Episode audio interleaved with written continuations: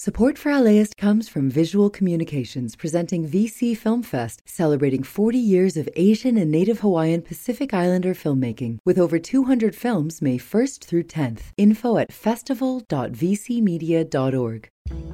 I'm Austin Cross. Join me for LAist's new live event series with the James Beard Foundation. We Are Where We Eat will go behind the scenes of LA restaurants. The kickoff event is May 22nd. Tickets at laist.com slash events. You're listening to Imperfect Paradise. I'm your host, Antonia Cereijido. On the last three episodes of Imperfect Paradise The Castle, we took you inside the story of a magic lover who struggled to make a place for themselves inside one of the most exclusive members only clubs in Hollywood, the Magic Castle. Carly Usdin studied magic for over a year in order to pass their audition to become a member at the castle. But once inside, they were confronted with the realities of existing in that space as someone who was trans and non binary. It felt like you were back in time in a place where, like, almost everyone there is an older, white, cis, heterosexual man. It's their world that you're stepping into.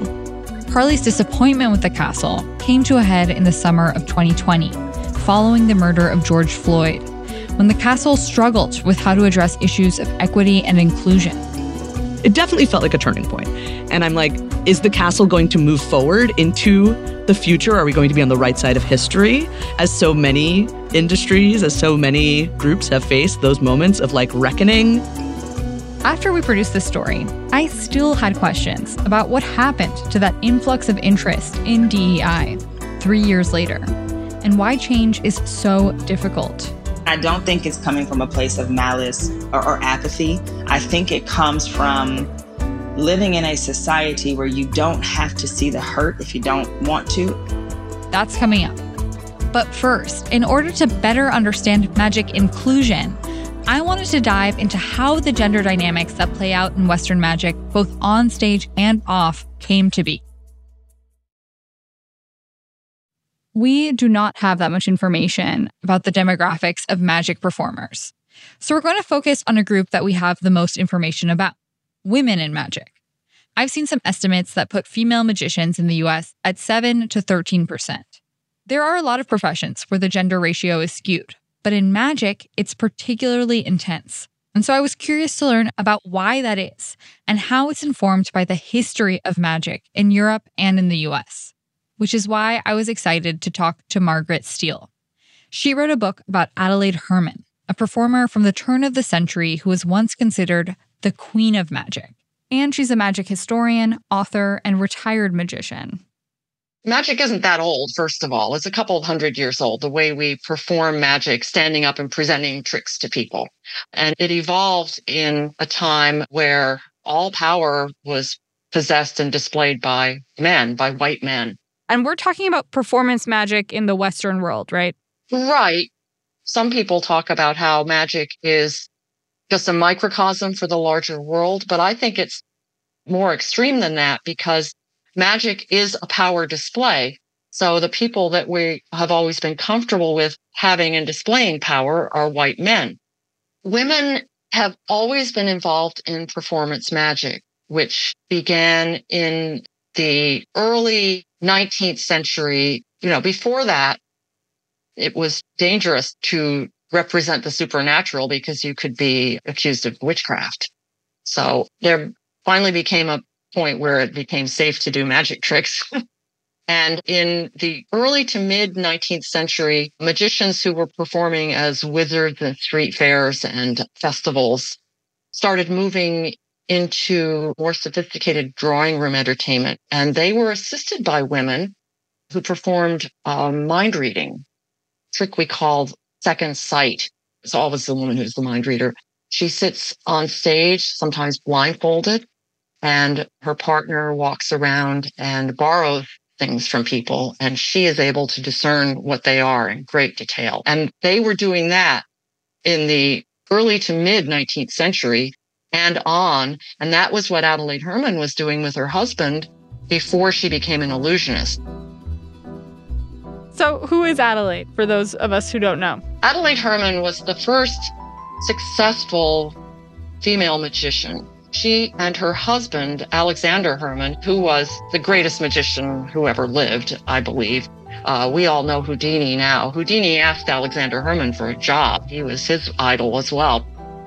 But Adelaide Herrmann was a dancer and a trick bicyclist who met this magician and married him and became his assistant. And at the time, assistants were played by young boys. So she dressed as a young boy to assist him and then decided, no, I'm a dancer. I want to be performing as myself on stage. So she and her husband together created the very first Grand Illusion show. And she was the first woman to perform Grand Illusions as an athletic, glamorous female assistant. This was in the Victorian age. This was in the 1870s a time when women were very disempowered. So a woman doing these very gymnastic type feats on stage was very new and actually very daring. So they invented the Grand Illusion show. And then in the 1870s, lots of other magicians jumped on the bandwagon and started doing illusions with women. In 1896, Alexander Herrmann suddenly died of a heart attack on their private rail car and in order to keep the show going, Adelaide Herrmann stepped into the lead role and performed for another 30 years.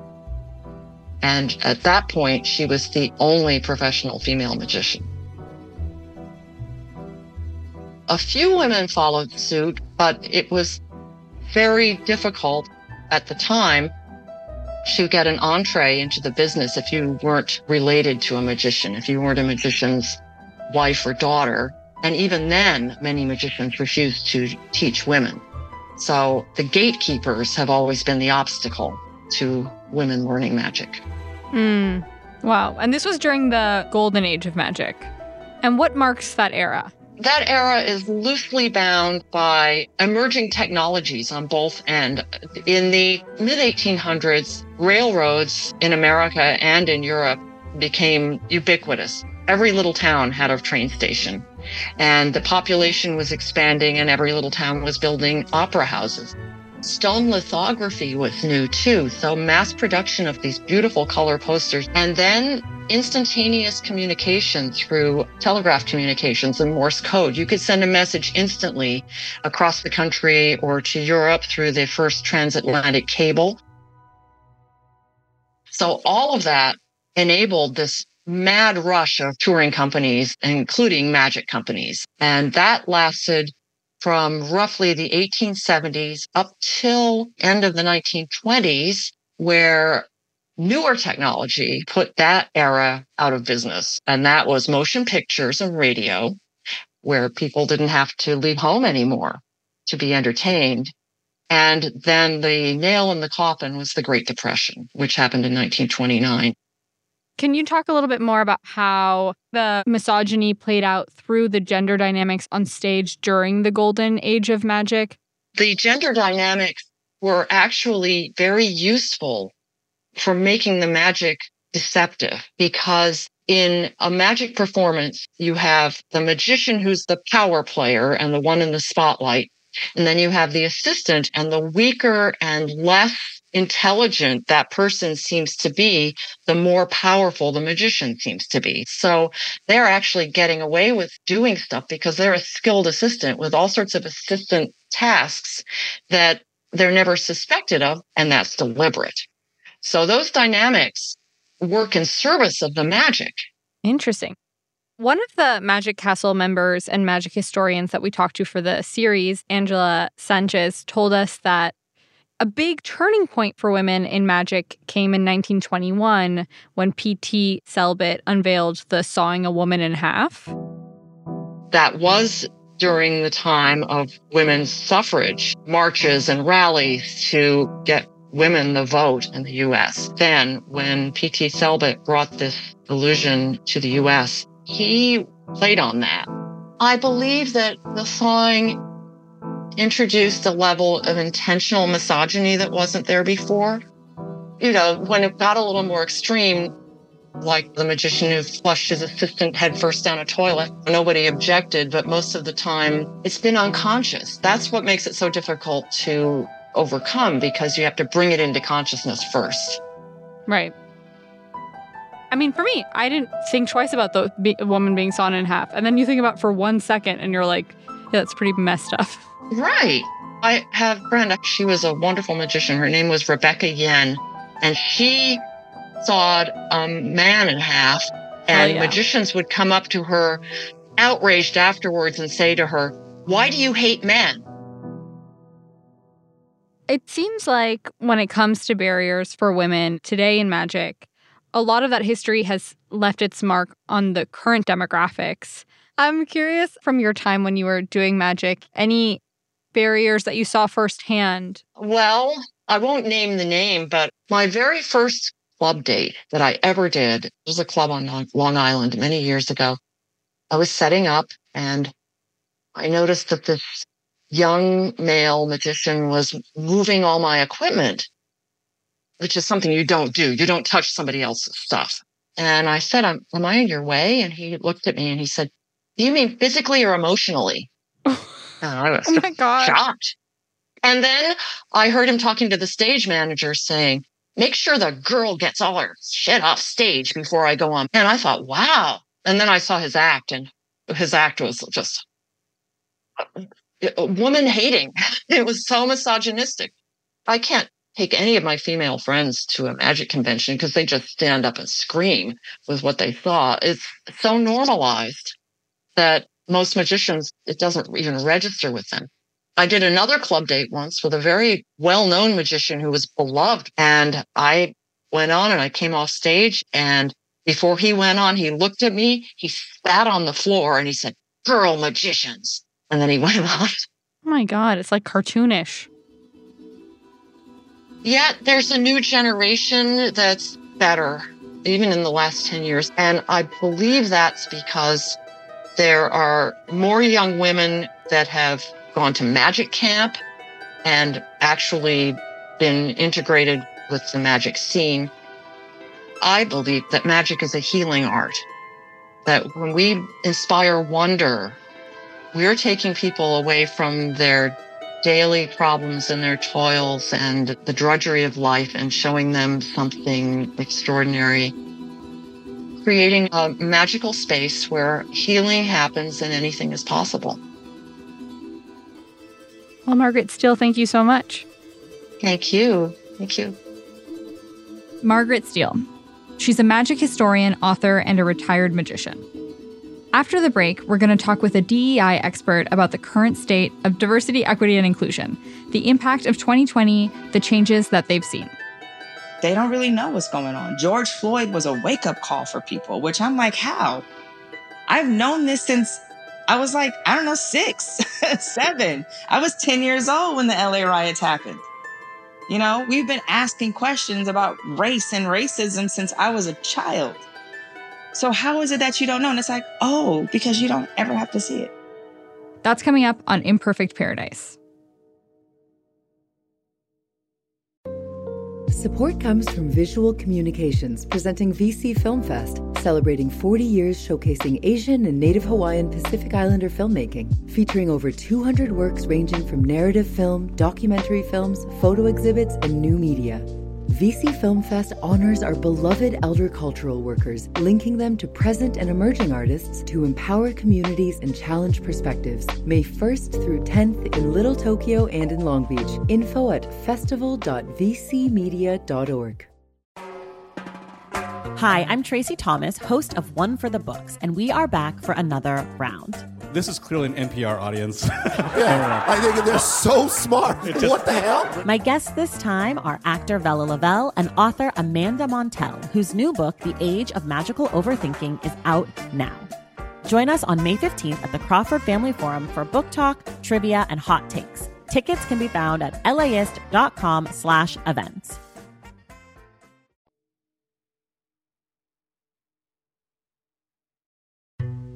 You're listening to Imperfect Paradise from LAist Studios. I'm your host, Antonia Cereijido. Before the break, we looked at the history of exclusion in magic.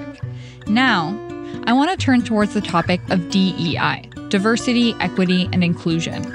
In 2020, the Magic Castle, like so many institutions across the country, made public promises to do better on issues of inclusion. As a part of that, they created a diversity and inclusion committee. In the last episode of The Castle, we heard a couple of members who were part of the committee express their frustrations with how little they were able to get done. And they expressed how the commitment to DEI seemed to fizzle away after 2020 passed. And it feels to me indicative of a larger trend. This year, we've seen high profile DEI execs in the entertainment industry leave their jobs at Netflix, Disney, Warner Brothers. And one study from Revelio Labs found that DEI focused jobs were more impacted by layoffs this year than any other type of role. So, to help me process all of this, I talked with Amber Johnson, Assistant Vice Chancellor and Chief of Staff at the Division for Equity and Inclusion at UC Berkeley. By the way, Amber is not privy to any inside information about the Magic Castle or its committees. They're just commenting on our story as it's been reported, as well as their own experiences. For 15 years, they've been a consultant to different companies on DEI issues, and they actually call it DEI BJA diversity, equity, inclusion, belonging, justice, and accessibility. So, welcome, Amber.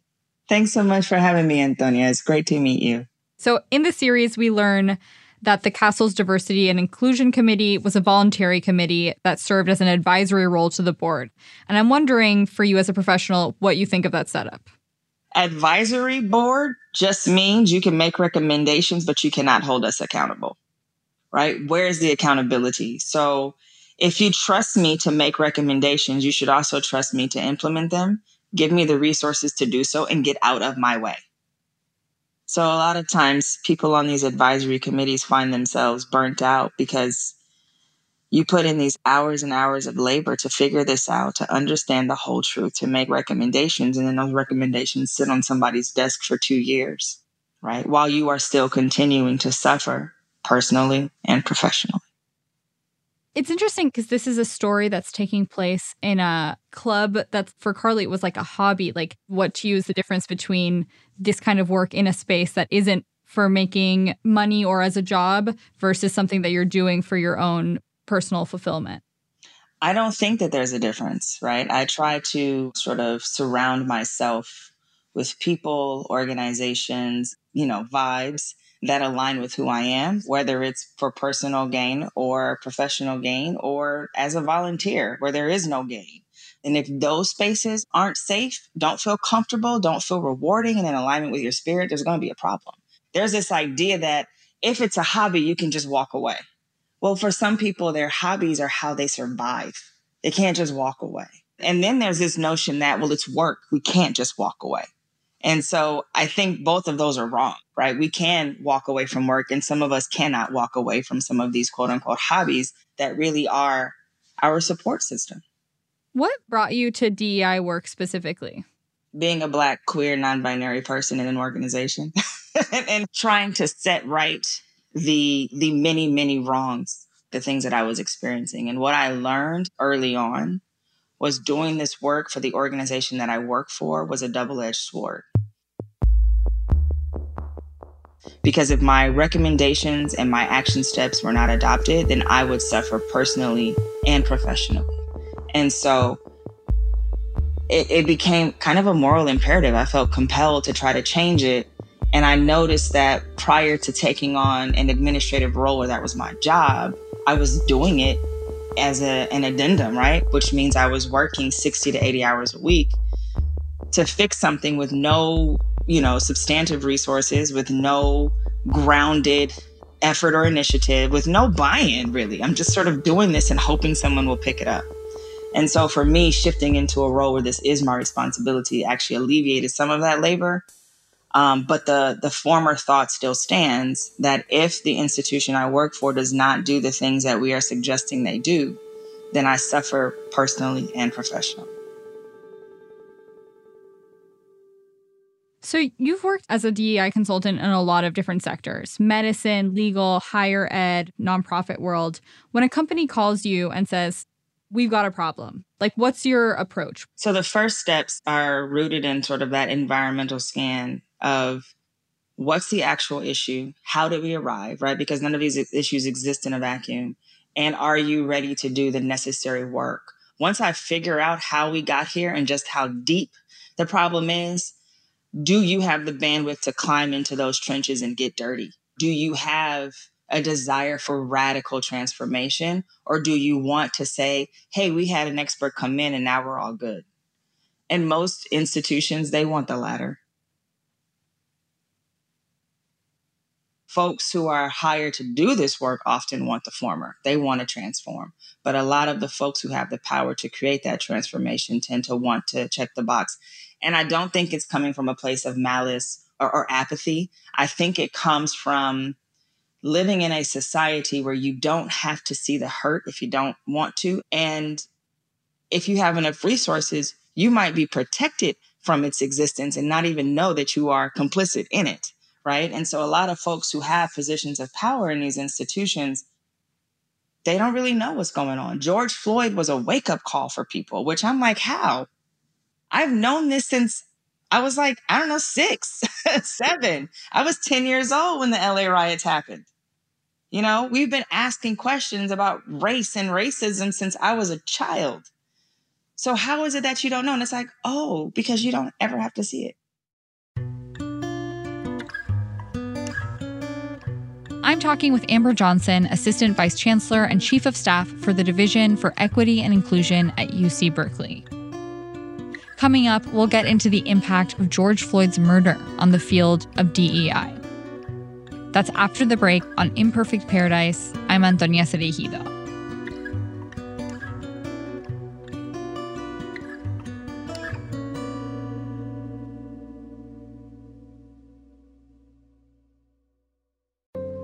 Support comes from Visual Communications presenting VC Film Fest, celebrating 40 years showcasing Asian and Native Hawaiian Pacific Islander filmmaking, featuring over 200 works ranging from narrative film, documentary films, photo exhibits, and new media. VC Film Fest honors our beloved elder cultural workers, linking them to present and emerging artists to empower communities and challenge perspectives. May 1st through 10th in Little Tokyo and in Long Beach. Info at festival.vcmedia.org. LAist has a new live event series with the James Beard Foundation. We Are Where We Eat will go behind the scenes of some of your favorite LA restaurants to find out how and why they do what they do. I'm Austin Cross. Join me for the first event where we'll explore how restaurants help make a neighborhood and we'll all have something delicious to eat afterwards. It's May 22nd at the Crawford. Get your tickets now at laist.com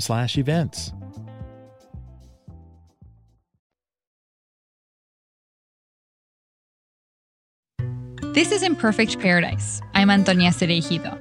I'm talking with Amber Johnson, Assistant Vice Chancellor and Chief of Staff of the Division for Equity and Inclusion at UC Berkeley.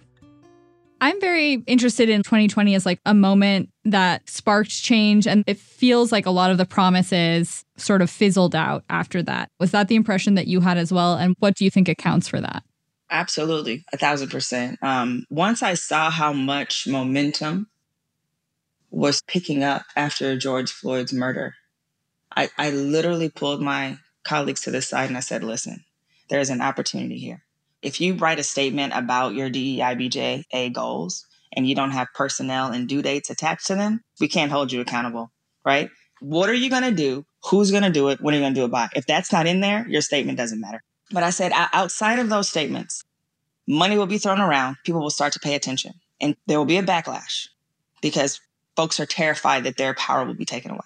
So we must get in while the getting is good because we have good ideas. We know that how we do this works. So we have to take advantage of this moment because it will end. What I didn't know was how fast that would happen. Wow. So it took about a year for folks to say, let me introduce a bunch of laws to shut this mess down right now. And that's where we are now, right? So the Supreme Court decision around affirmative action in colleges, that's a direct reflection of fear. The fear that the folks who are most marginalized might actually get what they want. All of the anti trans laws and shutting down of trans youth clinics and trans healthcare. So, in, in one sense, it's kind of exciting because it means that people are scared because it's working. But in another sense, it's terrifying because it means that people are revving up their racism, their ableism, their sexism, their homophobia. So, you think we're in the moment of backlash? Absolutely. Absolutely. The Magic Castle story ends with Carly deciding that they don't want to be associated with the castle anymore. And it becomes like a question of like, if we're in this moment of backlash, the people who really care about diversity, equity, and inclusion, making things accessible, what is the positionality that folks have to be in right now to face this current climate? Wow. I think we have to go into these spaces fully aware of what is possible, what is within reach, and what is required to recover when we leave. The work is hard because people get in the way and people don't want to change.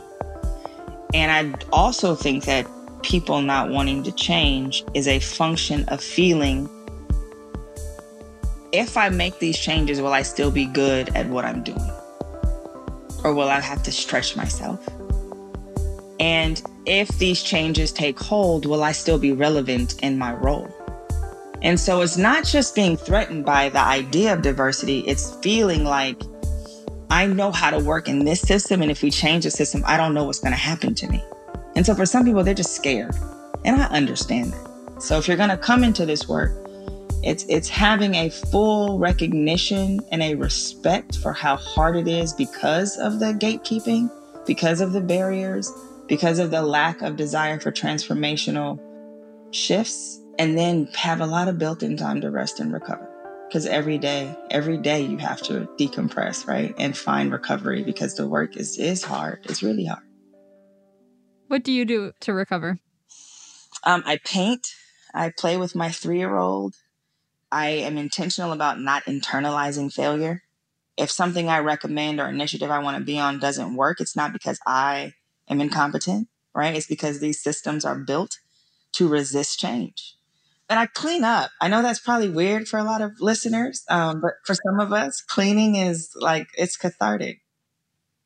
Man, I wish that was how I recovered. that would be really convenient. Yeah, it's it's a win-win. I mean, outside of the emotional uh, catastrophe, it's a win-win. Are you into magic? So, um, I've all I've been one of those people where anytime I see it, I'm very gullible, like unbelievably gullible. So I believe everything. So the illusion is awesome, but then to see how people are able to trick us into those illusions, like the process behind it, I am such a nerd. I love it. Like it's so cool. I, I can't do it though. It's it's not my expertise. Because if I could, I would magically make DEIBJA a thing. That's the magic. Amber Johnson is the Assistant Vice Chancellor and Chief of Staff of the Division for Equity and Inclusion at UC Berkeley. Next time on Imperfect Paradise, we're going to feature a really wonderful series from our friends at How to LA. As Angelenos know, and also we've covered on this very show, homelessness is a major issue here in Southern California. And the How to LA team has been following around a group of select folks who are actually trying to do something about it. These volunteer groups in the city are stepping in to help where the government has not, providing services that range from the difficult to the simple. Maybe you've heard of the term mutual aid. In the next coming weeks on Imperfect Paradise, you'll learn what that even means and how it's being used to address one of the most pressing issues in our city. In recent years, especially in LA, a lot of mutual aid groups have turned their attention toward unhoused communities, offering everything from bottled water to clean needles to backpacks. With them bringing out water, it assists us in a way that you just can't explain. You need water for everything. I've been able to call on them when I haven't been able to call on anyone else. Things like that are priceless.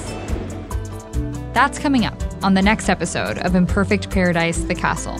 Listen to new episodes of the podcast every Wednesday, or tune in on Sunday nights at 7 p.m. on LAist 89.3 or LAist.com.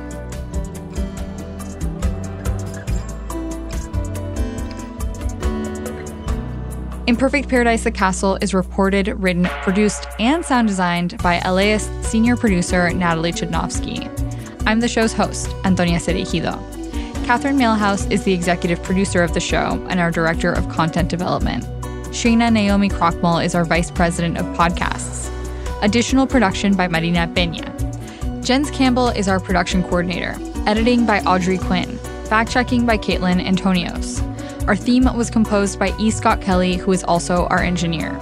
Imperfect Paradise is a production of LAist Studios. This podcast is powered by listeners like you. Support this show by donating now at laist.com slash join. This podcast is supported by Gordon and Donna Crawford, who believe quality journalism makes Los Angeles a better place to live.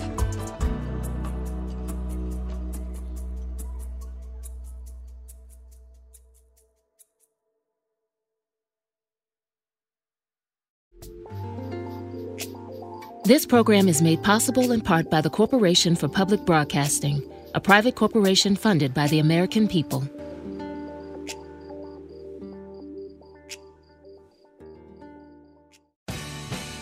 The LAist Spring Super Sweeps is happening now. You can win amazing prizes while supporting your source for local fact based journalism. One lucky grand prize winner will get to choose a brand new Lexus or $25,000 in cash. Other prizes include an electric bike from Juice Bikes and $1,000 gas gift cards. Your donation of $60 gets you one entry to win, and the more you give, the more entries you get. Donate now at laist.com slash sweeps.